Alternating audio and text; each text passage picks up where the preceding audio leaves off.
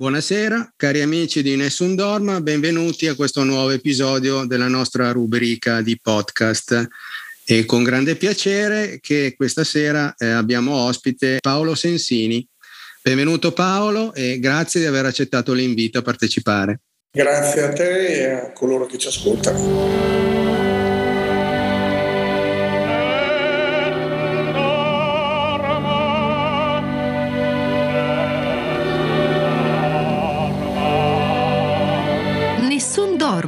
Di Manlio Dorigo.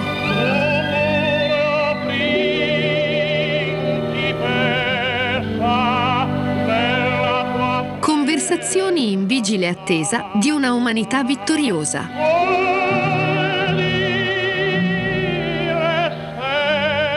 Chi è Paolo Sensini? Eh, per chi non lo conosce, è uno scrittore, studioso, analista, storico, esperto di geopolitica, in particolare dell'area del Medio Oriente, dell'area mediterranea. Ha scritto numerosi saggi sul tema, eh, sull'ISIS, sulla crisi libica, la crisi siriana. Eh, negli ultimi anni, eh, però, oltre alla sua attività di, di studio, è diventato un volto noto e molto popolare nell'area del dissenso per aver animato i No Paura Day, eh, ai quali molti di chi ci ascolta, eh, di coloro che ci ascoltano, eh, ascoltano eh, avranno partecipato.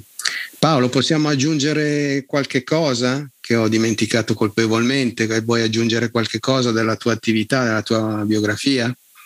Ma diciamo che mm, prima dell'attività geopolitica mi sono occupato molto di storia, soprattutto di storia del Novecento, con particolare riguardo al mondo sovietico su cui come dire, mi sono cimentato e eh, ho cercato di, di sviluppare molto quel tema che mi appassionava e che paradossalmente torna molto d'attualità oggi, attualità, certo. visto lo scenario che abbiamo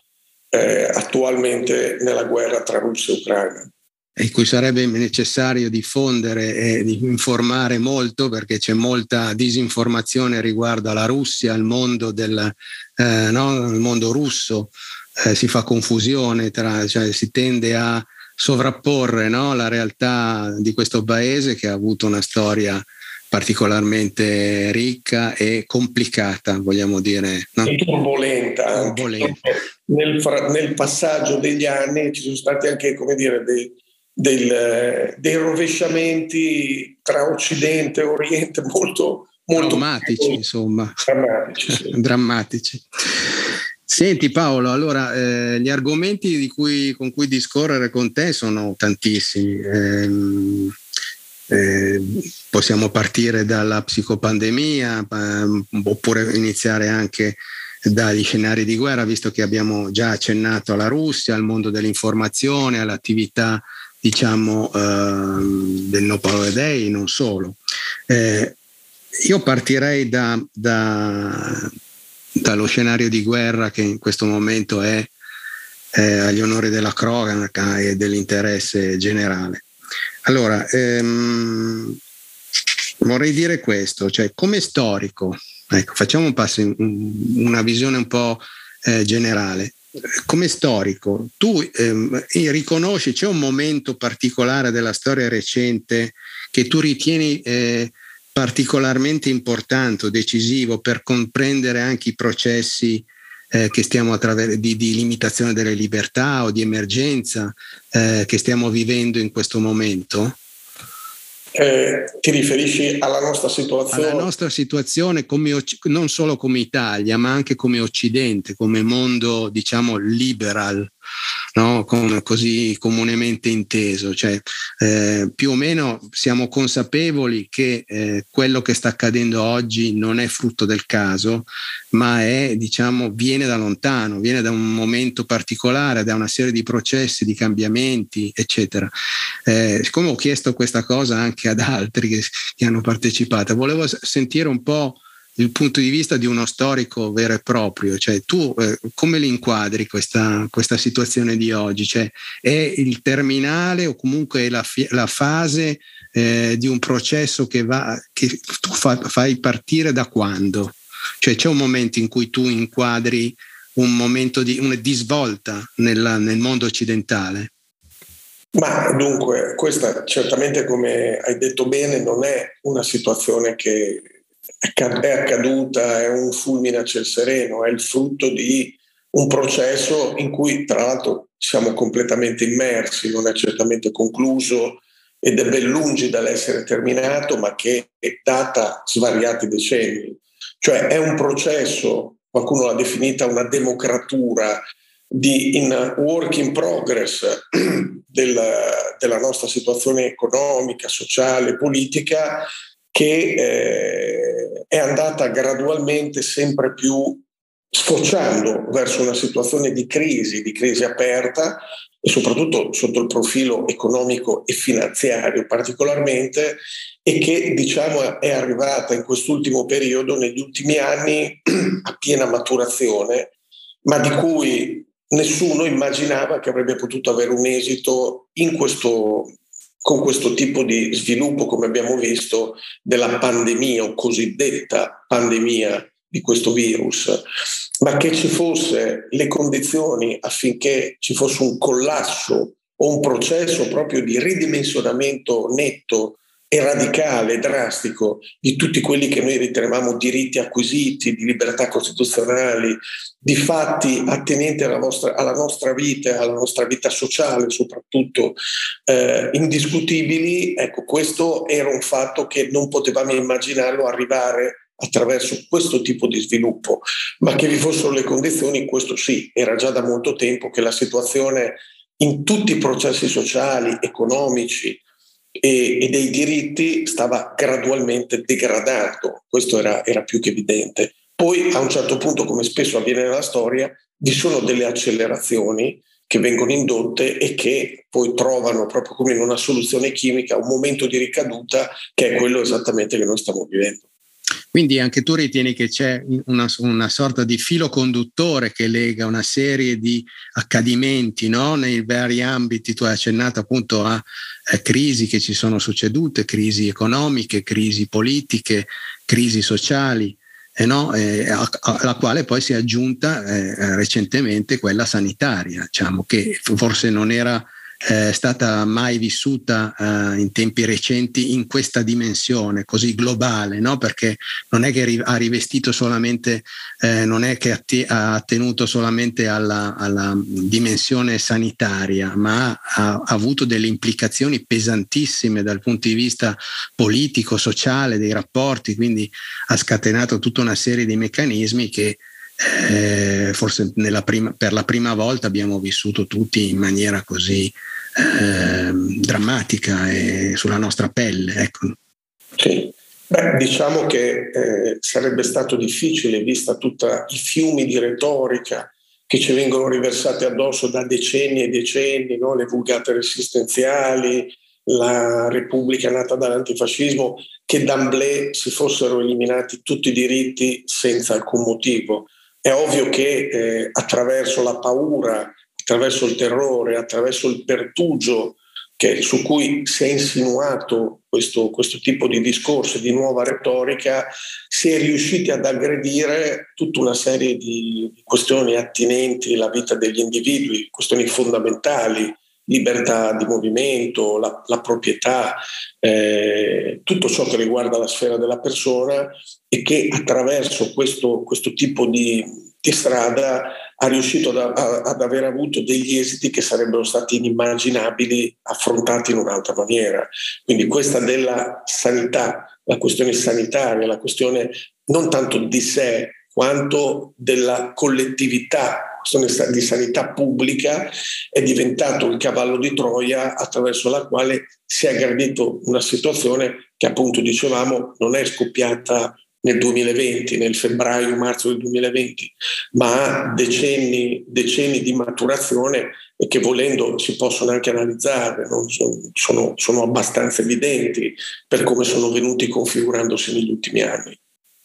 Ecco, questo eh, tra l'altro ha ehm, diciamo, ha reso più evidente, più esplicito anche eh, il sistema di governo delle emergenze. No? Cioè noi stiamo vivendo attualmente una, eh, un susseguirsi di emergenze no? che il sistema politico, che il governo eh, ha messo in piedi, eh, av- avendo a pretesto delle diciamo, situazioni eh, create, se vogliamo, ad arte per sottomettere o comunque per limitare la libertà con il consenso delle persone attraverso lo strumento della paura. No? Quindi la paura come metodo di governo, vogliamo dire, no? Eh, cioè questo è, è, un nuovo sistema, un nuovo metodo autoritario per governare le persone che eh, però è occultato in qualche modo dalle norme sanitarie che vengono vissute come necessarie ma che in realtà sono uno strumento di governo. Beh sì, la paura e il terrore non è la prima volta che si presentano nella storia. Ricordiamo il grande terrore durante la rivoluzione francese, lo ricordiamo il terrore rosso durante la rivoluzione d'ottobre, ricordiamo il terrore, le guerre, il terrore delle guerre che riescono a fare passare delle misure sociali altrimenti inaudite. Insomma, il terrore e la paura sono sempre dei momenti fondamentali, degli snodi chiavi di tutti i periodi mh, diciamo, decisivi delle epoche storiche. E in questo caso è un ingrediente, questo della paura e del terrore, che viene usato in maniera scientifica attraverso una vera e propria bioingegneria sociale e che si è rivelato e si è dimostrato vincente alla luce di quello, che, di quello che stiamo vivendo. Quindi è un elemento ricorrente della storia che ancora una volta diventa l'elemento chiave per piegare gli individui e piegare le collettività a un disegno che è sempre più evidente nella sua natura e che appunto noi con questi eventi che abbiamo iniziato a fare da subito, dal, dal, dal maggio del 2020, no? quando si è riusciti a uscire da questo eh, blocco, da questi arresti domiciliari che avevano imposto a una popolazione completamente smarrita col discorso del virus portato attraverso il pipistrello da Wuhan, che poi dopo è diventato anche un ibrido col pangolino, che ha saltato 10.000 km, che è arrivato prima a Codogno, poi nelle valli bergamasche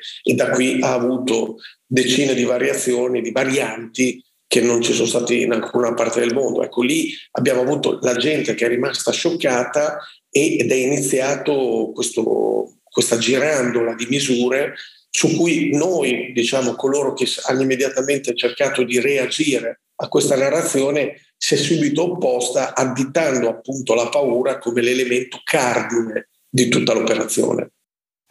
Certo, certo. Senti Paolo, c'è chi ha detto che eh, questo, questo sistema dell'emergenza, comunque questo governo delle masse con la paura, con lo strumento della paura, eh, sta dando luogo a una vera e propria metamorfosi sociale cioè basata sulla paura, cioè la dissoluzione dei vincoli sociali, anche quelli più elementari, perché si disgregano i rapporti, anche quelli più stretti, familiari, eh, negli ambienti di lavoro, eh, no, per non parlare poi della vera e propria divisione della società, no? eh, eh, si dividono quelli che, hanno, che sono i, i Vax, i, i Pro-Vax e i Novax, quelli che sono contro il Green Pass, cioè è, una, è, una, è creata un po' artificialmente questa divisione, è una vera e propria dissoluzione del tessuto eh, sociale e, e, culturale anche del nostro paese. È una sì, visione... l'operazione, l'operazione, consiste esattamente in questo, in questo. cioè nell'introdurre attraverso un elemento sanitario totalmente farlocco no? eh, da, nei suoi fondamenti stessi, perché queste misure che sono state adottate non hanno alcun fondamento sanitario, come ci hanno spiegato fior di scienziati, ma che hanno proprio come obiettivo precipuo quello di creare un totale disgregamento dei rapporti sociali tra individui, ma anche un disgregamento dei rapporti del soggetto stesso, della persona con se stessa, nella misura in cui non riesci più ad avere, perché questa era la misura, il famoso distanziamento sociale, e che è la base no? sia per la formazione del bambino, il suo grado primario di socializzazione, se non interagisce fisicamente con un suo coetaneo, con i genitori, con gli amici, con qualsiasi persona, eh, eh, subito ne, ne ha delle turbe profondamente potenti nel suo sistema psichico, ma ce l'ha anche sull'adulto. Il bambino, ce lo dicono oggi, queste misure completamente insensate di mascherarsi, una misura che proprio sotto il piano sanitario non ha nessuna rilevanza perché ha messo che questo virus abbia gli effetti letali di peste come ci è stato presentato non riuscirebbe assolutamente a fermare no, la grandezza di credo 0,3 micron certo. di, una, di, un virus, quindi è una misura completamente sensata, ma i bambini sono al punto in cui, ce lo dicono i pediatri, coloro che si occupano dell'educazione di, di, dei giovani, eh, che ha un effetto quasi riscontrabile come una specie di ciuccio quindi è un elemento che per loro è diventato basilare e lo vediamo soprattutto l'impronta che ha avuto. Quindi è un effetto di, devastante. devastante di distanziamento delle persone e di iniziative, un, un inizio di rapporti, di eh, attività lavorative, di rapporti sociali profondamente diversi da quelli di prima, in cui l'individuo sempre più è sradicato dal suo ambiente, dal suo contesto di vita, di lavoro, di socialità e viene completamente segregato in altri ambienti e da qui inizia una vicenda che appunto trova nello sgretolamento dell'individuo il suo alfa e il suo omega. Certamente, vedremo purtroppo gli effetti di questa, di questa situazione, soprattutto nei più piccoli, eh, tra qualche anno. Addirittura ci sono alcuni i, i, i, propri, i più piccoli, i più, piccini eh, non hanno, avranno nemmeno memoria di cosa c'era prima della mascherina. Quindi questa, cioè, basta pensare solo a questa cosa per eh, capire che tipo di implicazioni si potranno essere. Senti Paolo, ovviamente, ovvio, eh, oltre a questo tipo di eh, implicazioni eh, di carattere sociale e eh, personale, ci saranno anche delle eh, ripercussioni dal punto di vista economico. Ce ne sono già state e ce ne saranno ancora. Quindi eh, la, la, questi processi di precarizzazione del lavoro, no? del, di stabilità anche dei rapporti eh, economici, che già era in corso da almeno un decennio, eh, se non di più, eh, naturalmente ha avuto ne, nella pandemia eh, una, un, una, forte accelerazione, sia dal punto di vista della disgregazione, dell'eliminazione di molte realtà economiche, sia anche nel cambiamento, no? nella, nella, eh, nella, mutazione anche di, di, dei scenari economici, non solo locali, ma anche a livello globale, internazionale. Vogliamo dire due parole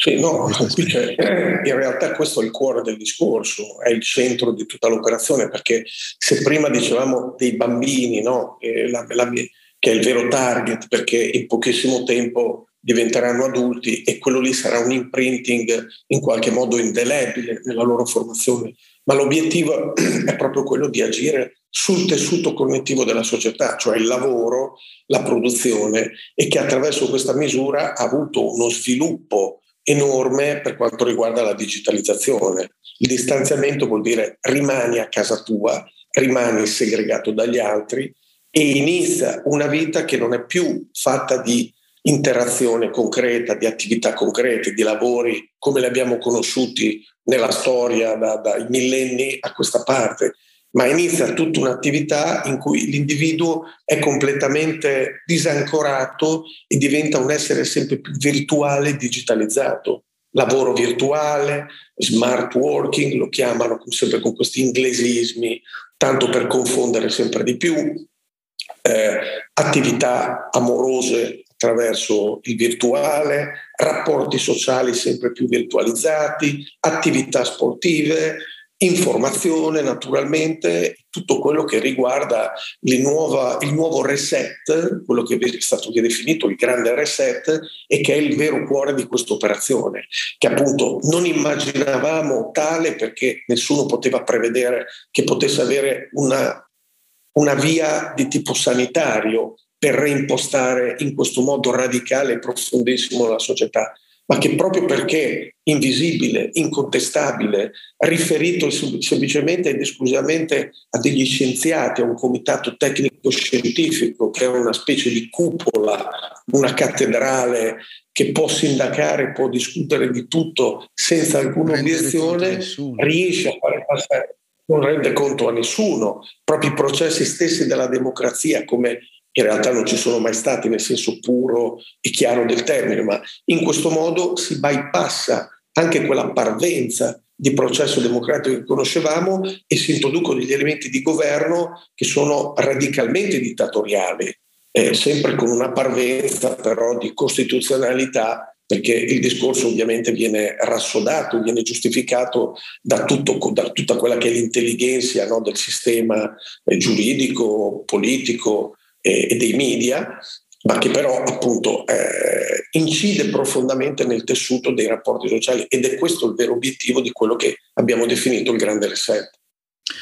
Certo Paolo, ehm, volevo dirti questo, secondo te ehm, a che livello siamo di consapevolezza nell'opinione pubblica, nella popolazione, di questo tipo di cambiamento e di prospettiva drammatica che ci aspetta se le cose non cambiano eh, da qua in avanti dal punto di vista economico? C'è la percezione, fino a che punto c'è la percezione di questi processi di, di snaturamento della, de, della realtà economica come l'abbiamo conosciuta, come siamo stati abituati a vivere?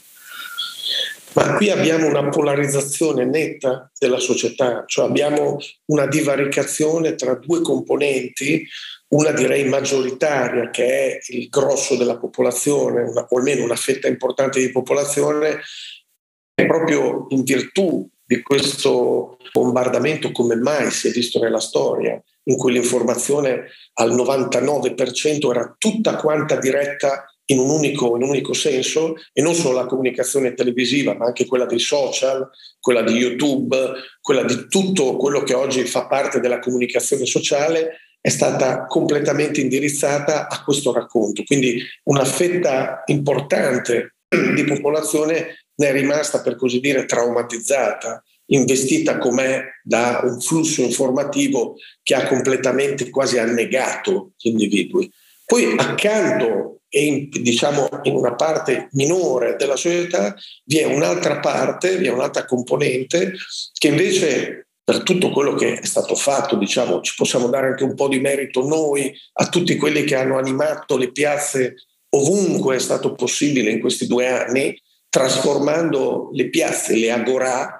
in, in, quelle che in effetti dovrebbero essere sempre, cioè dei luoghi in cui si comunica direttamente con i cittadini facendo delle conferenze a cielo aperto con scienziati, con persone che in qualche modo raccontano un'altra storia e che attraverso questo processo ha avuto in realtà una circolazione molto forte di argomenti, di temi. Poi anche questi, questi discorsi qui sono stati veicolati perché sono stati filmati, sono stati ripresi da una serie di network, da quei social che hanno permesso di circolare. Ecco, in questa componente che eh, diciamo non è enorme, ma non è neanche così piccola, si sono affrontate delle questioni fondamentali che hanno messo a tema tutti questi discorsi che stiamo affrontando adesso. Quindi c'è stata una presa di coscienza un approfondimento di, di, tutti i temi, dalle mascherine all'insussistenza degli argomenti legati al virus come ci sono stati presentati, alle questioni centrali riguardanti il lavoro, all'eliminazione dei diritti, alla segregazione degli individui, alla conculcazione di tutte quelle libertà che in qualche modo ci viene raccontato essere il nervo della nostra storia, della nostra società e che abbiamo visto sgretolarsi nel giro di pochissimo tempo. Quindi è una componente di società non così piccola e che però configura una divaricazione tra queste due componenti. Una parte è completamente asservita, direi quasi innestata, come in quel film, eh, in quel, in quel film Virus, no? in cui si vedeva quasi interagire televisione e individuo e un'altra parte che invece sempre di più è cosciente dei processi di manipolazione e di eh, conculcamento delle libertà che fanno parte del discorso politico e del potere attuale. Ecco, tu hai adesso hai, hai toccato due temi che sono secondo me eh, cruciali, cioè quello dell'informazione no? che viene manipolata, addirittura oggi siamo, non siamo neanche più alla manipolazione, siamo alla vera e propria propaganda, no? eh, per alcuni, soprattutto quella di guerra che stiamo vedendo in queste settimane. E, e poi all'importanza invece della partecipazione. No? Veniamo un po', visto che eh, sei entrato in argomento, parliamo un po' della tua attività ehm, con il No Paola Day. Ehm, tu che sei l'ispiratore eh, di, di, questa associazione, che è un'associazione culturale, vogliamo dirlo, cioè che ha un, no, tra i suoi obiettivi di, quella di promuovere anche attività culturali, ricreative, di formazione. E soprattutto un tema che mi sembra aver capito che a te sta molto a cuore è quello della partecipazione perché come diceva Gaber non esiste libertà senza partecipazione. Eh, quindi tu sei uno di coloro che sostiene l'importanza del coinvolgimento delle piazze, quindi il, il ruolo della piazza come agorà, l'hai detto poco fa. Eh, no? Mm, quindi eh, il No Paura Day che cosa, per quale motivo eh, ha ancora una funzione eh, importante, decisiva? Dal tuo punto di vista? Non solo il No Power Day ovviamente, ma diciamo le attività eh, di, di, di, di, promozione del dissenso no? nelle piazze, nelle, nei luoghi pubblici. Ma guarda, le piazze credo che sono state fondamentali. Noi abbiamo avuto questa, diciamo, eh, questa intuizione, no? vedendo precluse tutte le, le altre possibilità di informare, di informarsi, perché la comunicazione era solo a senso unico, in maniera totalmente unilaterale come mai si era visto prima, e allora si è pensato che la piazza potesse essere l'unico modo, stante così la, le cose, che ci potesse permettere di formare un altro punto di vista. E quindi pur eh, subendo delle pressioni enormi da parte della polizia all'inizio, i rapporti erano di 1 a 2, ecco, cioè non so, c'erano 50 persone e, e 100 tra polizia, eh, finanza, carabinieri, mancava solo la marina militare, l'aeronautica e c'erano Ricordo, tutti. Quindi, ricordiamo tutti primi, le prime manifestazioni, veramente cioè, ci si... Io ti parlo ancora dell'ottobre-novembre del 2020, quindi in pieno blocco, in pieno arresto domiciliare, quando non si muoveva nulla. Si è iniziato con questa, con questa esperienza e eh, si, è, si, è, pensato facendo convergere non dei, degli urlatori, dei, delle persone che venivano lì a fare ideologia o propaganda, ma degli scienziati, a dei medici autentici, a degli eh, avvocati, a delle persone che lavorano nel mondo dell'informazione, a degli storici, a degli economisti, e quant'altro provare gradualmente a dare una rappresentazione in ogni evento di quello che ci stava accadendo. E abbiamo visto che c'era una grande risposta da parte della gente, una grande esigenza e quindi abbiamo cercato di colmare questo vuoto eh, continuando settimana dopo settimana imperterriti nonostante la pressione fosse, fosse fortissima e allargando il più possibile queste piazze, creando una platea sempre più vasta di individui che eh, sentivano e avevano un grande bisogno di, di questo tipo di, di esperienze. Io l'avevo capita questa cosa perché, eh, come giustamente dicevi prima, mi sono occupato proprio in scenari di guerra come in Libia, come in Siria, dove ho visto effettivamente coi miei occhi, essendo stato lì, che cos'è l'informazione di guerra, o quella che, sempre per usare parole americane, inglesi, viene definita la infowar, e cioè che in Libia, per esempio, o in Siria, ho visto che il racconto che ci veniva fatto, veniva fatto in Occidente era completamente diverso da quello che vedevamo coi nostri occhi nella realtà sul campo. Quindi c'era una discrasia completa tra la narrazione mediatica che era totalmente quasi immaginaria, eh, farlocca, bislacca, forzatissima sotto tutti i profili, che era la guerra, la guerra dell'informazione che procedeva accanto anche alla guerra vera e propria che veniva fatta sul campo contro questi paesi. E essendo stato lì e avendola vista ho capito che era un fatto clamoroso questo, cioè come veniva manipolata pesantemente manipolata l'opinione pubblica.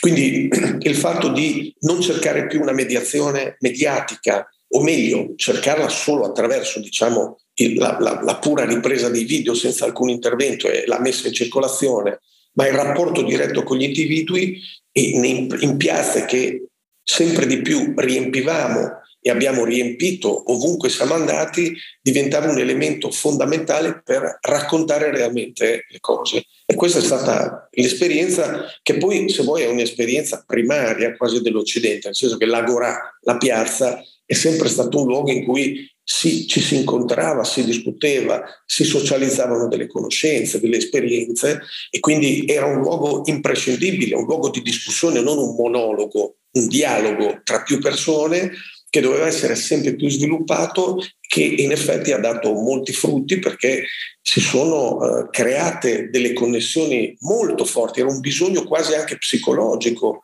perché non so se vorrei che chi ci guarda se lo ricordasse, sono stati dei mesi interi dove non si poteva più incontrare nessuno, dove era interdetto uscire di casa. E posso dire, che... la mia esperienza personale era quasi una necessità fisica. Esattamente. Incontrarsi e si, luoghi... si, percepiva a pelle proprio no? questa sorta di vibrazione emotiva nella esatto. partecipazione. Quindi erano luoghi quasi necessari, dei luoghi terapeutici, oserei dire, in cui trovavi delle persone senza un, un cencio sporco sulla faccia, che si vedevano a viso nudo, si guardavano negli occhi discutevano, affrontavano delle questioni fondamentali e attraverso questo meccanismo abbiamo rimesso in moto, diciamo, quello, abbiamo tentato, si è tentato di rimettere in moto delle energie vitali che venivano completamente compresse da una narrazione come forse, per chi un po' conosce la storia,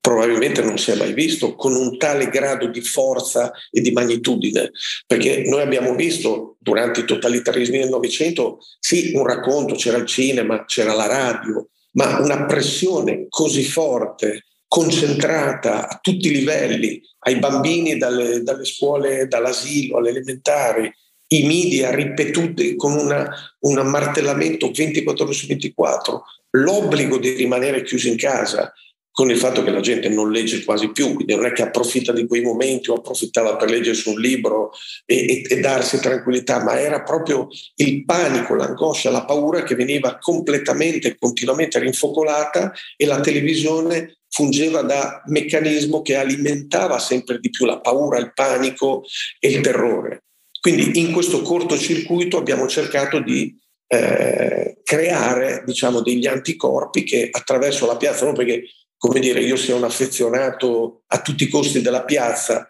ma ho pensato, ho visto, abbiamo ragionato con, con, con tanti altri che, con cui ci siamo trovati che poteva essere quello a costo di eh, privarci di tanti momenti, di tante altre cose che potevamo fare, la, la, questione fondamentale, il contributo maggiore che noi potevamo dare affinché una coscienza potesse venire fuori da questo delirio collettivo. Certo, adesso non vorrei passare con quello che, fa, che, che utilizza la piaggeria, però devo dire che da quando sono partiti non solo la, la, la, vostra di No Paura Day, ma anche quelle di altre organizzazioni, queste manifestazioni, eh, di, di, il cammino è stato lungo ma comunque proficuo perché direi che il grado di il livello di consapevolezza e di maturazione di un senso critico, no? anche di una capacità di lettura della realtà eh, si è molto eh, sviluppato. Quindi questo va scritto come merito a tutti coloro che hanno animato le piazze. No? Paolo, adesso è chiaro che sarai d'accordo con me, però mi sembra che sia innegabile questo. E approfitterei a questo punto per farti una domanda. Allora,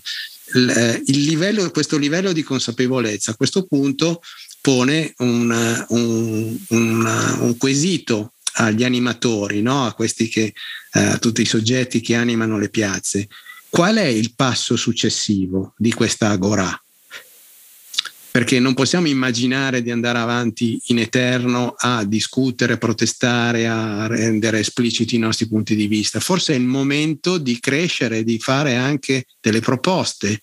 oppure di fare un passo di, di coinvolgere le persone in attività più Uh, diciamo, eh, di richiedere una partecipazione, cioè non solo ad assistere, e, e quindi essere presenti, ma di partecipare più attivamente. Quali sono le strade secondo te che eh, sono davanti a noi per,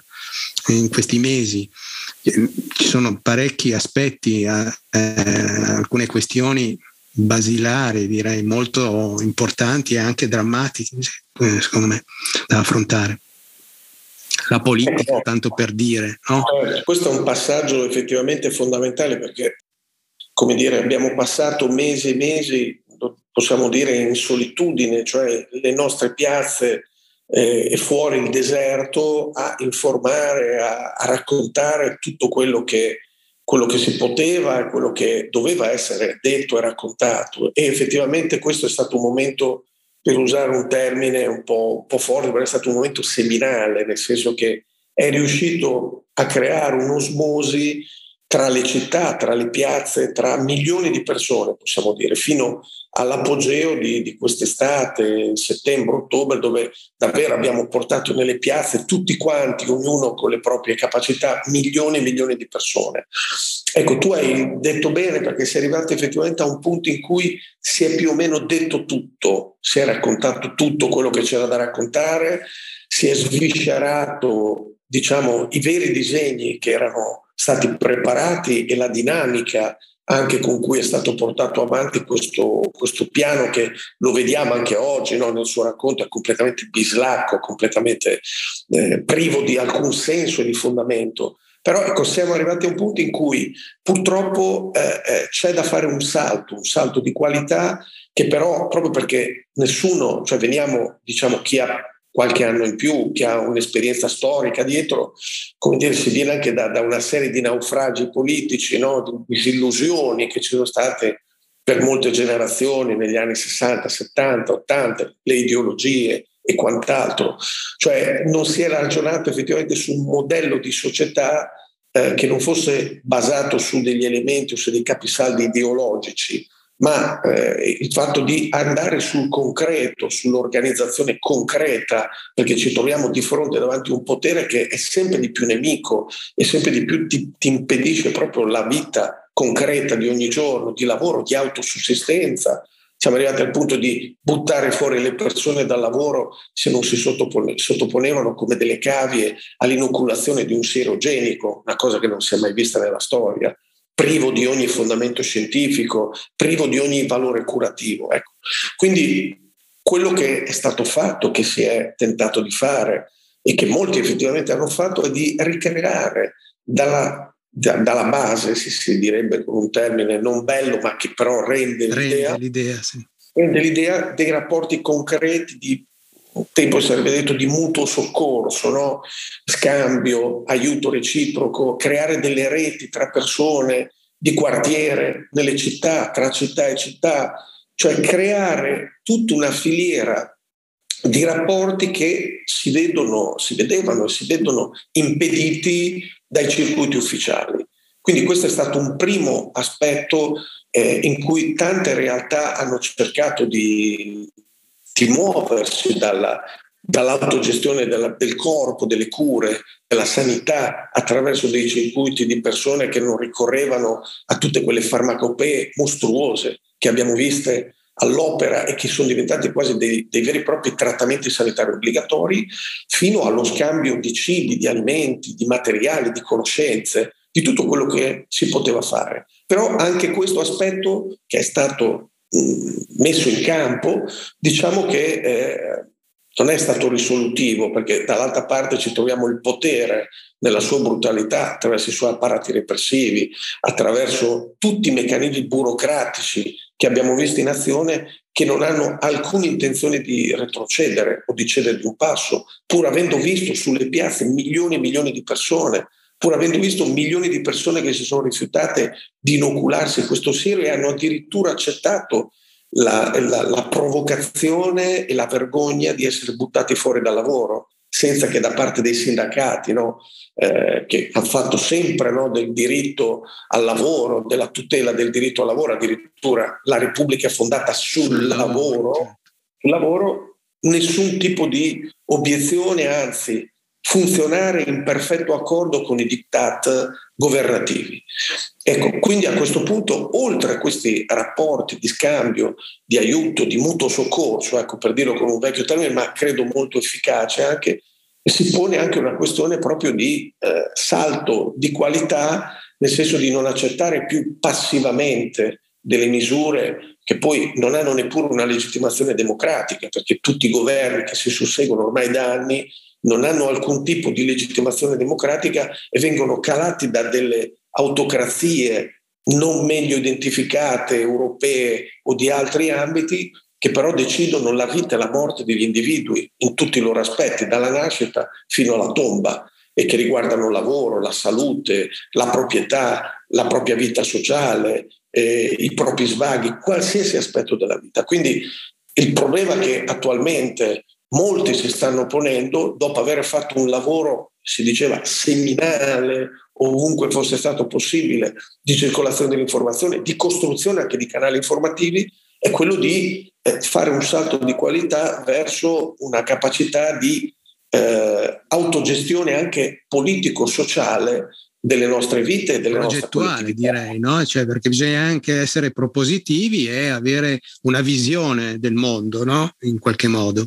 questo... ed è soprattutto un elemento questo che però il, anche lo spaesamento che c'è in questo momento è che a differenza degli altri momenti storici non è più basato su delle, degli aspetti di tipo ideologico, no? come è stata la lotta politica nei decenni passati, chi si rifaceva al comunismo, chi al fascismo, chi al liberismo, chi, insomma, un discorso che si rifaceva molto ad aspetti di tipo ideologico. Qui invece il problema grande oggi è quello di rifondare un discorso di vita collettiva, progettuale, come giustamente dicevi tu, ma che però sia fondato su degli elementi concreti, pratici. E quindi questo è un salto, si direbbe sempre usando dei termini accademici, un salto di paradigma che però è necessario proprio per andare oltre questo, questa gabbia, questa camicia di forza che viviamo per le nostre esperienze culturali, storico-sociopolitiche e che però è necessario per andare oltre e fornire una vera e propria alternativa sociale.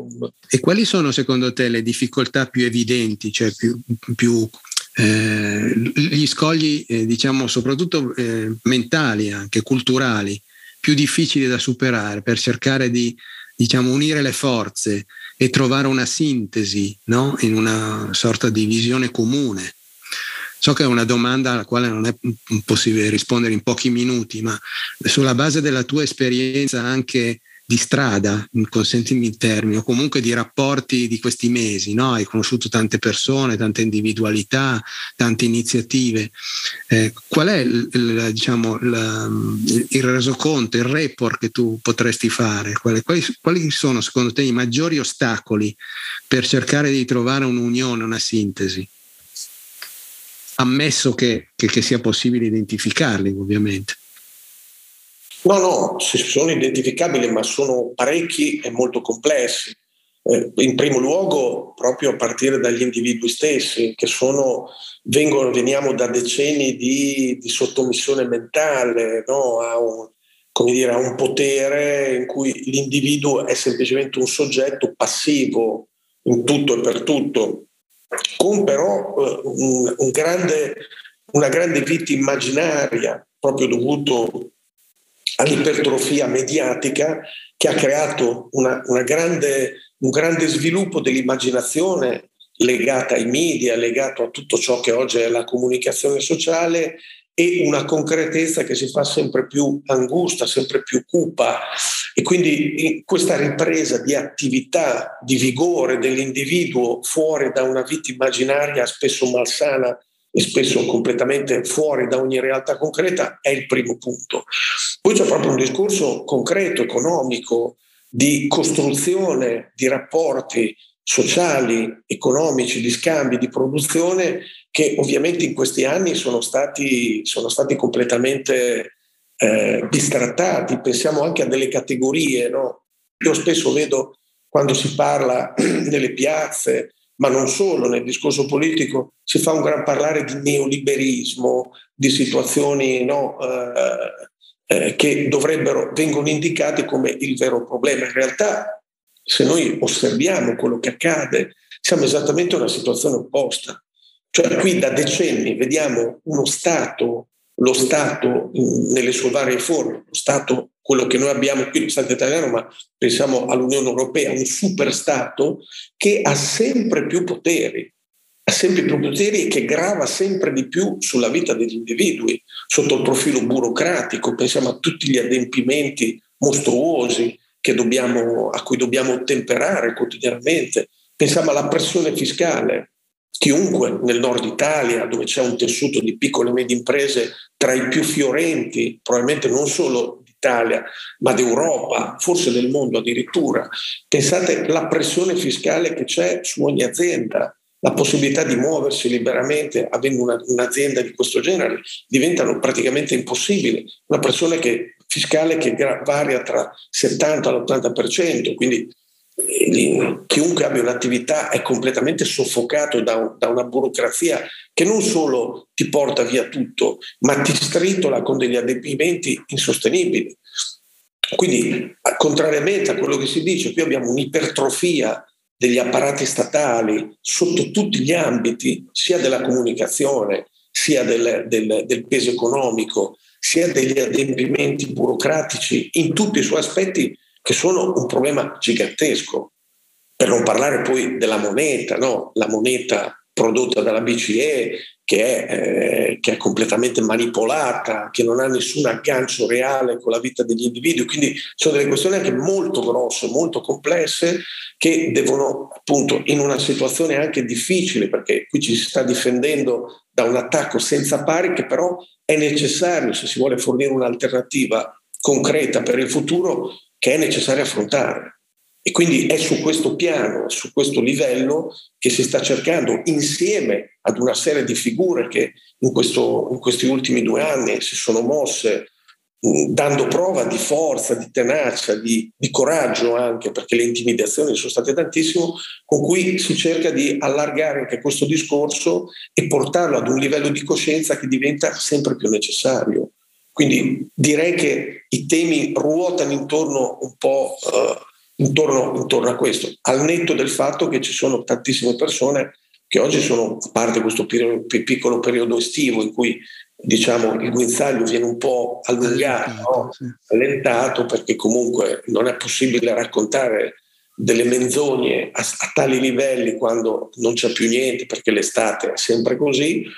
ma che però si trovano nella condizione o di non avere, non avere lavoro, di essere stati cacciati fuori dai meccanismi della produzione e che a settembre-ottobre, quando ci saranno i prossimi mal di gola, le prossime tossi che già vengono sbandierate come delle varianti, no? avere la tosse è una variante, avere un raffreddore è una variante, avere mal di pancia è una variante, avere mal di testa è una variante, diciamo veramente all'incredibile, ecco in cui però già prepara il terreno questi racconti, questa narrazione riprenderà e probabilmente riprenderà con ancora più vigore, perché le persone sono ancora più stremate e probabilmente il livello di paura, visto che congiuntamente abbiamo anche una guerra in corso,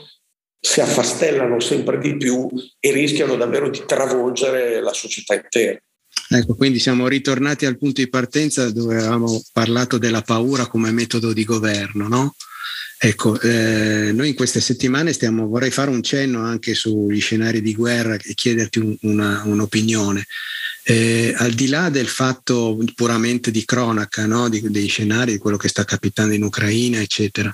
e senza andare a ricercare le responsabilità, la cosa che, che ha colpito me in maniera eh, importante, non so se tu sei d'accordo, è il livello eh, estremo di propaganda, di negazione di qualsiasi senso della, della etico dal punto di vista, da, dalla parte dei, dei, sistemi di informazione su quello che accade. Cioè, io non avrei mai immaginato eh, nella mia vita di poter di leggere eh, articoli o di sentire opinioni in televisione sui canali nazionali pubblici da parte di opinionisti eh, raccon- cioè dare credito eh, a versioni veramente paradossali o addirittura eh, incredibili, cioè vedere eh, non so, un, un, Gramellini che fa il panegirico del nazista buono, ecco, cioè una cosa veramente in- inimmaginabile. Questa è la cosa che mi ha colpito, ovvio, oltre ovviamente avere un senso di umana pietà per le vittime civili e incolpevoli di quello che accade tu che, che opinione, cioè che, che, impressioni hai? Poi affrontiamo anche il tema dal punto di vista geopolitico, visto che sei ovviamente un grande esperto. Ma vedi, eh, questi due anni hanno rappresentato un campo di prova, un laboratorio eccezionale, e cioè hanno esattamente dato la misura a coloro che sono i professionisti dell'informazione, come ci vengono presentati, in cui si può raccontare di tutto, le enormità più clamorose, le menzogne più sfacciate, le evidenze scientifiche più balorde e rappresentarle come l'unica realtà esistente. Quindi questi due anni sono stati un campo di un laboratorio in corpore vivi in cui hanno capito che qualsiasi cosa, eh, semplicemente con la forza della ripetizione incessante, può diventare la realtà.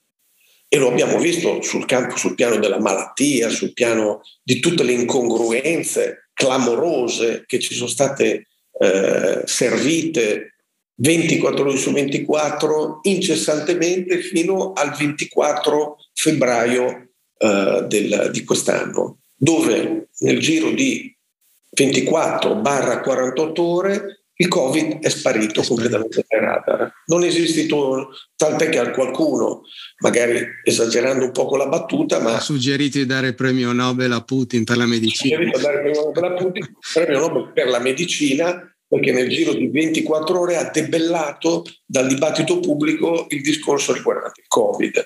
Quindi questo è il, il punto che non dobbiamo dimenticare, l'antefatto primordiale su cui per due anni la versione è veramente stata qualcosa che non si era potuto immaginare. E quindi se noi trasliamo questa, questo tipo di metodo discorsivo e narrativo a quello sulla guerra, ecco che andiamo esattamente sullo stesso piano, cioè qualsiasi tipo di narrazione, qualsiasi balordaggine o la, le, le, menzogne più smaccate e clamorose diventano l'unica realtà di cui noi possiamo nutrirci. Io questo non lo dico per, eh, per, vantarmi, ma l'avevo già visto all'opera appunto durante queste guerre delle primavere arabe, dove in prima persona, per esperienza diretta, avevo visto che i racconti più farlocchi che si potevano fare erano stati fatti e questo era anche diciamo comprensibile questo meccanismo perché la gente non le viveva queste non le vive, cioè. le viveva appunto in Libia, in Siria, in Medio Oriente in contesti molto diversi, molto profondamente eterogenei rispetto al proprio, quindi non aveva la misura della realtà. E sappiamo che con le immagini si può fare tutto, si può fare dire tutto. Le e questo è un aspetto importante però, cioè non c'erano le immagini. Oggi non solo vengono raccontate le menzogne, ma sono suffragate anche da, cioè rinforzate da immagini che vengono ovviamente eh, utilizzate con sapienza no? da questo punto di vista perché vengono utilizzate solo determinate eh, immagini visive che eh, supportate dall'audio e dal, da, dalla narrazione de, de, di chi è sul campo eh, chiaramente rinforzano questa, questa, narrazione farlocca, insomma, bugiarda. Senti, Paolo, non è la prima volta che eh, l'Italia, che fa parte ovviamente di un blocco atlantico, Europa, eccetera, che si imbarca in avventure al seguito di diktat di altri, no? eh, in avventure appare- cioè, senza uno sbocco finale, cioè in Libia. Eh, eh siamo andati lì, eh, abbiamo appoggiato le iniziative militari, altrui, eh, ma senza avere una prospettiva. Cioè, di fatto eh, la Libia oggi è diventato terra di nessuno, cioè terra di, di, di, di una, un, non saprei come definire. Prima c'era un, un'istituzione, c'era magari un dittatore, ma era un, un riconoscibile come entità statuale, sovrana. Oggi la Libia non si, non si sa chi, chi, chi, governa, chi, eh, e, e, così è la stessa cosa che si è tentato di fare in Iraq, in, in Siria, eh, in Yemen, cioè in tutti i luoghi dove ci sono eh, scenari di guerra do, a cui noi abbiamo partecipato in nome di non si sa quali ideali, ma senza avere chiara una prospettiva poi strategica tu che sei un esperto che hai studiato a fondo, vuoi dire due parole, cioè vedere se ci sono dei collegamenti tra quello che stiamo vivendo adesso e quello che abbiamo vissuto in, in, in tempi recentissimi? Ma guarda, il, il, punto da cui partire è quello riguardante l'Italia, un paese che non ha davvero più nessun peso sul piano internazionale, è una foglia al vento, è, una, è un elemento, una variabile completamente diciamo, a disposizione di grandi poteri internazionali, il blocco atlantico, il blocco NATO, a cui noi siamo legati mani e piedi e che per esempio nel caso libico, per, libico, per venire all'esempio che tu citavi, è una guerra che l'Italia ha subito una guerra che abbiamo subito perché la Libia era il primo partner dell'Italia, una colonia storica dai tempi di Giolitti nel 1911, infatti si festeggiava il 150 nel 2011, eh, da quando l'Italia era stata, aveva cercato il proprio sbocco al mare, diciamo, la propria colonia, ancora non in sponda. la quarta sponda, non in epoca fascista, ma ancora prima, durante il governo Giolitti. E quindi in quel contesto è una guerra che noi abbiamo subito ad opera della Francia e degli Stati Uniti, che ovviamente avallavano e supervisionavano tutta l'operazione, per un fatto che in quel caso io ho denunciato subito e che poi si è rivelato effettivamente decisivo, non tanto e non solo per quanto fondamentali possano essere questi due elementi per appropriarsi del petrolio e del gas, di cui la Libia è ricchissima, che è una, ovviamente come idrocarburi, come fonti energetiche sono fondamentali e alla Francia facevano molto gola, essendone in parte esclusa e, e l'Italia il più grande beneficiario. Ma soprattutto, proprio anche in riferimento al discorso che facevamo prima sulla moneta, perché Gheddafi ha avuto la malaugurata idea, proprio in un'ottica di amore verso il proprio continente, cioè l'Africa, di creare una moneta comune, visto che l'Africa ha tutte le materie prime disponibili e fondamentali per l'economia occidentale, una nuova moneta, un tallone aureo che avevano chiamato dinaro d'oro e che avrebbe fatto sì che quel continente non venisse più rapinato da, da, da grandi stati, da organizzazioni, da multinazionali che si appropriavano, gli pagavano materie prime con della carta straccia quando andava bene, quando andava male con dei bit o dei, dei, dei pixel, perché oggi lo scambio monetario non avviene neanche più in modo cartaceo, ma attraverso dei pixel, prendendosi però delle materie fondamentali per l'economia occidentale o della Cina, per esempio.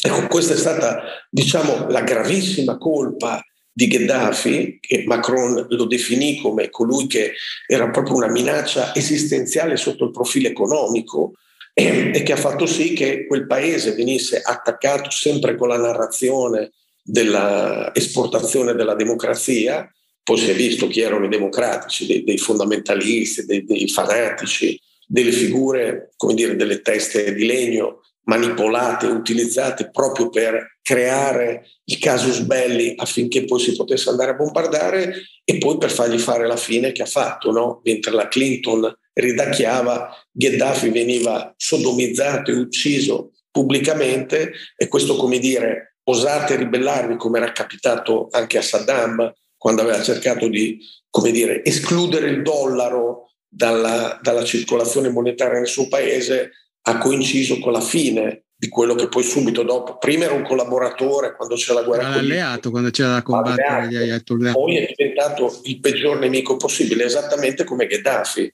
un alleato, un aiuto, perché il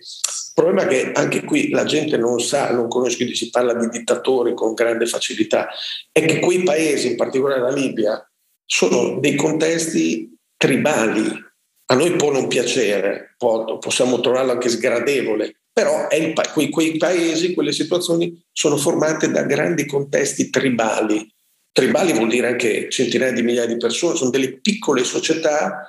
in micro che convivono insieme ad altre. E Gheddafi aveva un ruolo in quel paese, così formato socialmente, non per colpa sua, ma perché è una tipicità delle società nordafricane e medio orientali, ma non solo africane, anche, e lo sta diventando anche da noi sempre di più. Era una specie di figura che equilibrava le spinte, le controspinte. Di garante, di in sostanza. Garante, una specie di primus inter pares che governava e cercava di, di, controbilanciare tutto ciò che potevano essere elementi disarmonici in quella società. E a volte usava il bastone, altre volte la carota, ed era comunque una figura di equilibrio, una figura che nel momento in cui è stata tolta, buttata via in quella maniera così violenta, ha creato un caos sociale e chi conosce quella società lo sa benissimo che questo sarebbe stato l'esito che ha creato, ha aperto quel vaso di Pandora che è sostanzialmente non più contenibile, perché hai tribù l'una contro l'altra, è una specie di conflitto permanente, continuamente in atto. Ed è quello che hanno cercato di fare eh, in altri paesi del Medio Oriente, come per esempio la Siria. lo hanno fatto in, in, in, Egitto, lo hanno fatto in Tunisia e soprattutto in maniera massiccia perché la Siria è un paese chiave, oltre che anche questo, e ci riporta al discorso attuale, un partner della Russia da moltissimi decenni, ancora dai tempi dell'Unione Sovietica, su cui è stato fatto un tentativo, veramente una guerra per interposta persona di misure clamorose. Io l'ho visto, l'ho raccontato e l'ho descritto, credo, abbastanza dettagliatamente, anche perché poi le cose si sono dimostrate per quello che erano e anche in quel contesto, se non fosse stato per l'intervento massivo della Russia, sarebbe stato un paese anch'esso completamente esploso e spaccato in 3-4 club. Quindi un elemento di stabilità a cui bisogna ringraziare la Russia in questo caso è stato preservato grazie a quell'intervento, perché se fosse stato tutto lasciato alla, alle mire occidentali, quello sarebbe ormai un focolaio, come avevamo già visto all'opera, di, di caos sociale, di, di confusione. Io l'ho chiamato la strategia del caos, che sarebbe deflagrata ovunque. Quindi in quel caso già c'era una guerra tra Stati Uniti e Israele, in parte legati, e la Russia per il conta persona che è quello che si ripropone oggi, perché oggi è l'Ucraina è un teatro di guerra, ma è una guerra per procura, perché sono gli Stati Uniti e la Nato attraverso il braccio armato che fanno guerra alla Russia. Ascolta Paolo, questa, volevo farti un'ultima notazione di tipo geopolitico. Questa pretesa occidentale di esportare il modello democratico, no? la democrazia, la libertà, No? Ehm, cioè, a, secondo te ha ancora un futuro? Cioè, che prospettive? O siamo agli epigoni, eh, alla fase finale in cui si rendono conto che questo modello eh, non è accettabile, che, che dovranno rassegnarsi eh, soprattutto gli americani, sto, parlando, sto pensando, a, a una, un mondo multipolare, una visione multipolare delle cose e come domanda, come domanda di riserva. il, il, modello, la democrazia, come noi la siamo abituati a intenderla, no? il modello democratico della democrazia liberale, ha ancora validità, secondo te, in questo contesto? Io, eh, visto che comunque questo è l'elemento, diciamo l'ingrediente eh, più importante che viene sempre evocato per fare le guerre, no? l'esportazione della democrazia. Io con la battuta eh, ho detto tempo addietro che questa a forza di esportare la democrazia ovunque per il mondo non è rimasta più nei nostri paesi, nel senso che anche gli Stati Uniti a forza di esportare dovunque nel mondo no, democrazia appunto, nel loro paese come nel nostro, come nelle società occidentali, Francia, l'Inghilterra, Germania, non è rimasto quasi più. Quindi loro ovviamente utilizzano questo grimaldello retorico potentissimo no? della democrazia da esportare ovunque, senza magari neppure conoscere quelle società o sapere che sono profondamente diverse culturalmente, come storie, come usi e costumi e tradizioni, e però questo gli serve per scardinare, entrare e fanno guerre. E quello che abbiamo visto per gli Stati Uniti dal, dal dopoguerra in avanti è una sequela eh, ininterrotta di interventi di questo tipo subspecie esportazione e democrazia. Io credo che lo abbiamo visto in Iraq nel 2003 in maniera chiarissima, no? la famosa eh, il flacone evocato da Colin Powell, il ministro degli esteri, che appunto ha usato quell'escamotage davanti alle platee, alle plebi mediatiche mondiali, al, nel plenum dell'ONU, per scatenare una guerra che poi ha visto non esservi nulla né, né di armi, a parte che gli stati tutti hanno armi per distruggere quanta più, uh, fare danni più grandi possibili, quindi è una cosa già senza senso quella, ma in quel caso si è diminuita proprio una menzogna plateale. Io credo che questa cosa anche oggi eh, sia, stia perdendo completamente di peso, lo vediamo eh, in Ucraina nel 2014 è stato narrato, io stesso in quell'anno ho pubblicato un libro e ne ho parlato abbondantemente perché gli elementi erano tutti chiari ed evidenti, vi è stato un colpo di Stato perché, perché quel paese è, diciamo, era il grimaldello insieme ad altri che facevano parte del, del vecchio patto di Varsavia, la Polonia, l'Ungheria prima, la, la Romania, la Bulgaria, la Ceco- Cechia, Cecoslovacchia che poi è diventata Repubblica Ceca, Slovacchia, i paesi baltici che servivano come spina nel fianco del vecchio impero sovietico per come dire, erodere sempre di più la sfera di potere della vecchia Unione Sovietica, poi diventata Russia. L'Ucraina è l'ultimo paese che per, che per, una serie di motivi anche storici rende profondamente intricati i rapporti tra questi due paesi, che gli serviva per creare una, una, conflagrazione di dimensioni molto grosse, quella che vediamo all'opera adesso. E si va avanti anche lì da moltissimo tempo, si è usato queste figure, la figura di Stepan Bandera, no? collaborazionista dei tedeschi durante l'invasione di Hitler eh, all'Unione Sovietica, chiaramente ideologicamente molto schierato e anche qui si crea una confusione ideologica estremamente alta perché Zelensky e tantissimi di questi personaggi che sono ai vertici del potere ucraino sono di origine ebraica, quindi anche lì diventa una confusione difficile. Ma l'elemento centrale, come è stato ricordato da più parti, è che nel 2014 c'era un presidente eh, ufficialmente eletto legalmente al suo posto, che era Yanukovych, che è stato oggetto di un colpo di Stato e che è stato uh, tolto di mezzo attraverso delle elezioni farlocche e che ha messo delle figure che poi sono andate sempre susseguendosi alla, ai vertici del potere, chiaramente legate agli Stati Uniti. Ne abbiamo testimonianza attraverso il sottosegretario Vittorio Naland, che lo ha detto a più riprese esplicitamente, che erano figure, uomini di paglia che gli servivano. E lo vediamo chiaramente nell'utilizzo, nell'utilizzo di Zelensky, con una guerra civile che va avanti dal 2014, con stragi, con uccisioni continue di persone invise al regime, con una guerra civile nel Donetsk, nella Repubblica di Lugansk ehm, e, e, soprattutto con la secessione della, della Crimea che ha fatto un referendum che nel caso per esempio del Kosovo a noi è andato bene, anzi l'abbiamo suscitata, ma anche qui, piccola parentesi, era un governo da Lema, 99, governo del vecchio PC, poi diventato PD, ministro della difesa e vice premier era eh, il signor Mattarella,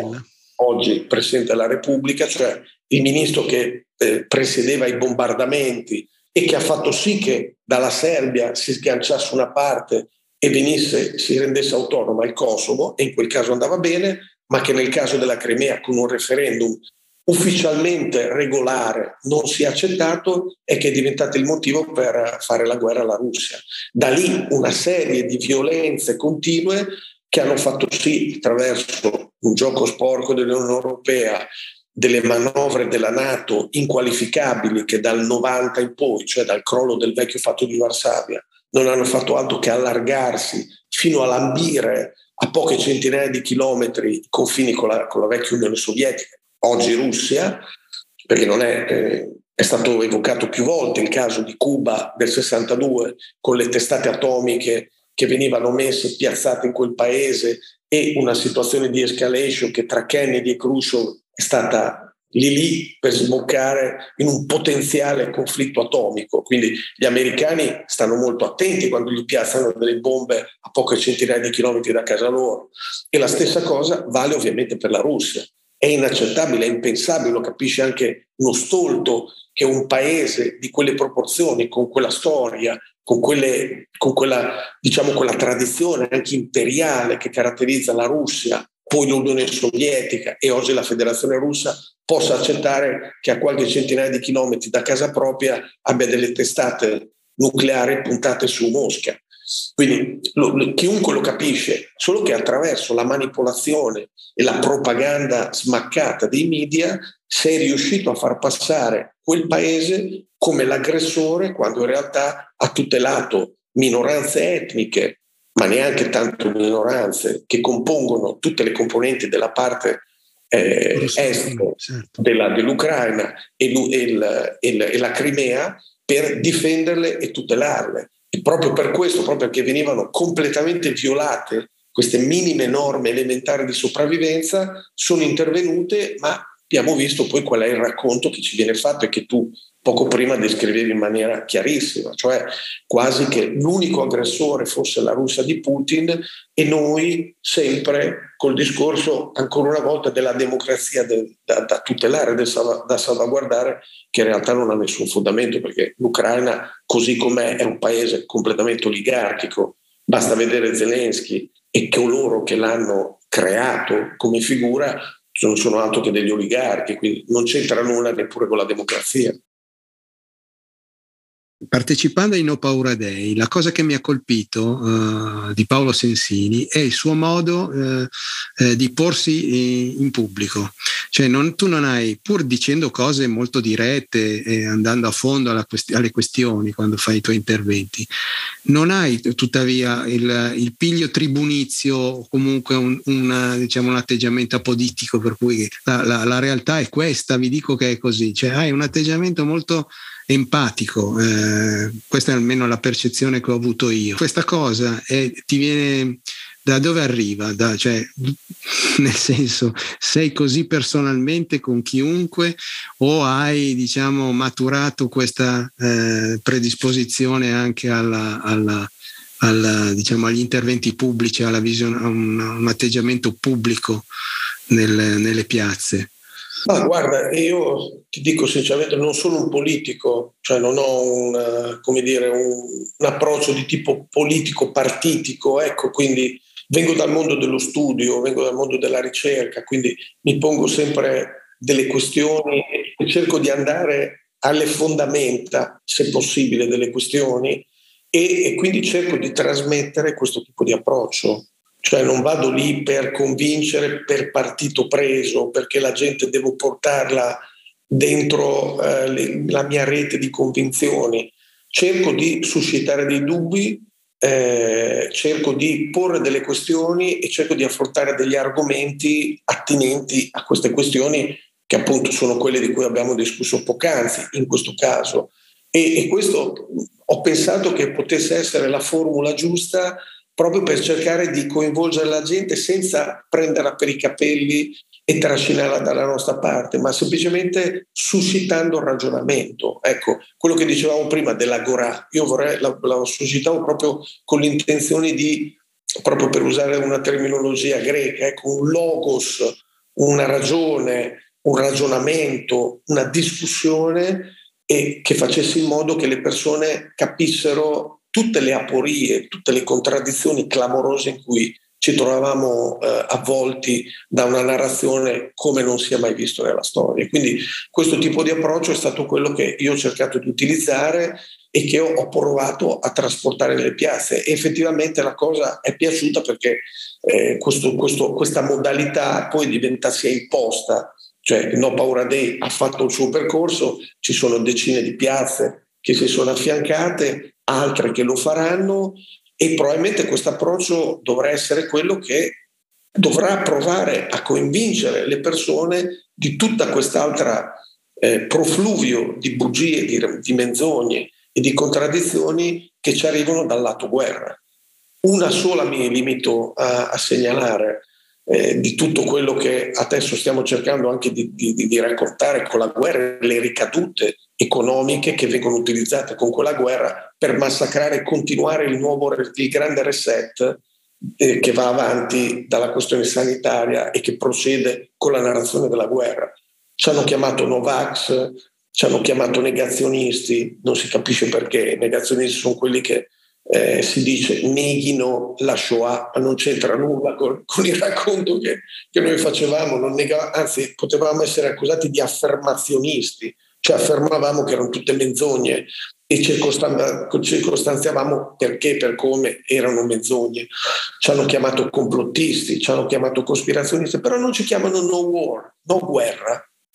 Questo è un termine che appunto ricorre nella storia della sinistra, di tutte le battaglie no, che hanno fatto parte del, di, di, chi oggi detiene il potere, ma questa cosa non viene non viene assolutamente detto. Ci viene, vengono detti chiunque ponga delle domande come essere una specie di fiancheggiatore di Putin, accomunato a una specie di reduzio ad Hitlerum, cioè tutti quanti equiparati a Hitler, un Hitler redivivo, quasi un, un Hitler eterno, che, che, che, ingloba e assorbe tutto e che deve mostrizzare tutto. Ecco, Putin adesso è diventato l'omologo di questa figura ed è contro questa narrazione diciamo che, che, ci viene imposta anch'essa 24 ore su 24 che quest'opera di decostruzione è sempre più importante e necessaria senza dimenticare quella sulla, sulla pandemenza o sulla narrazione sanitaria che è appunto l'elemento che abbiamo avuto fino a un mese e mezzo fa e che ritornerà, anzi che non è mai sparito, perché l'uno si affianca all'altro o vanno addirittura appaiati, ma che da settembre, anzi da agosto, sentiremo, sentiremo sempre più raccontare e anzi probabilmente diventerà un racconto ancora più forte perché poi nel frattempo le vaccinazioni, quelle che chiamano vaccinazioni, sono state talmente forti e le, le reazioni avverse già le sentiamo senza che i media le raccontino, sono così tante e tali che probabilmente da settembre questo racconto diventerà ancora più forte, ancora più claustrofobico di quello che abbiamo sentito fino, fino al 24 febbraio del 2022 però ci sarà una, una, più forte resistenza a questa narrazione, questo è quello che ci auguriamo tutti, anzi io ne sono convinto, insomma. Il tempo, da questo punto di vista, il tempo io credo giochi a nostro favore, nel senso che eh, le menzogne a volte sono potenti, servono a, a, dominare, a costruire sistemi di potere, ma a volte hanno anche le gambe corte, quindi a un certo punto la realtà emerge per chi, sì, per chi la vuol vedere naturalmente. Emerge, ma dovremo, come abbiamo fatto fino ad ora, avere questa consapevolezza che nessuno ci verrà togliere dal fuoco. Certo. Dovremmo farlo noi e dovremmo farli basando esclusivamente su noi, intendo milioni di persone, milioni di cittadini, sulle nostre forze, una capacità di eh, smontare, di creare gli anticorpi contro queste narrazioni e per proporre delle alternative reali, concrete, affinché, affinché si possa proporre un discorso radicalmente diverso da quello che ci viene obbligato. Quindi spetta a noi, spetta a noi e l'invito che io faccio, che si fa, che cerchiamo di fare ogni volta e che continuerà, anzi, coloro che ci ascoltano li invito sabato, domenica prossima a Genova faremo una grande manifestazione contro la guerra, per la libertà, per la pace, in cui tutti questi temi verranno raccontati, verranno sviscerati, verranno approfonditi e che questi mesi estivi non vengano buttati via pensando che poi finirà tutto. No, non sarà così purtroppo. Saranno mesi in cui cercheranno di anestetizzarci, di, di prenderci anche per distrazioni giuste, giustissime, perché la gente è snervata, è stanca, non ne può più, ma sono mesi che dobbiamo utilizzare per cercare di ricostruire la campagna d'inverno. Esattamente, la cassetta, si sarebbe detto, di strumenti concettuali e operativi e pratici per non essere impreparati quando riprenderà il mulinex della, del racconto e della narrazione di regime. Bene Paolo, mi sembra che abbiamo affrontato nel, in profondità questi temi. Eh, io ti ringrazio per la tua estrema disponibilità, eh, quindi eh, spero di averti ancora ospite in un prossimo episodio tra qualche tempo. Vedremo di, di fare un po', tirare le somme, vedere come la, la realtà poi si è evoluta, che cosa è successo. E nel frattempo ti ringrazio e spero di rivederti quanto prima in un'occasione pubblica e, e ti do appuntamento allora a un nuovo evento di Scienza Coscienza. Grazie e un saluto a tutti i tuoi ascoltatori. Puoi interagire con Maglio commentando direttamente la puntata pubblicata nel sito ufficiale che è podcast.scienzacoscienza.com. Qui troverai anche il modulo per contattarlo in privato se ne hai voglia. Inoltre, cosa ancora più importante, potrai volendo iscriverti alla newsletter che ti consentirà di ricevere in anteprima una notifica all'uscita di un nuovo episodio.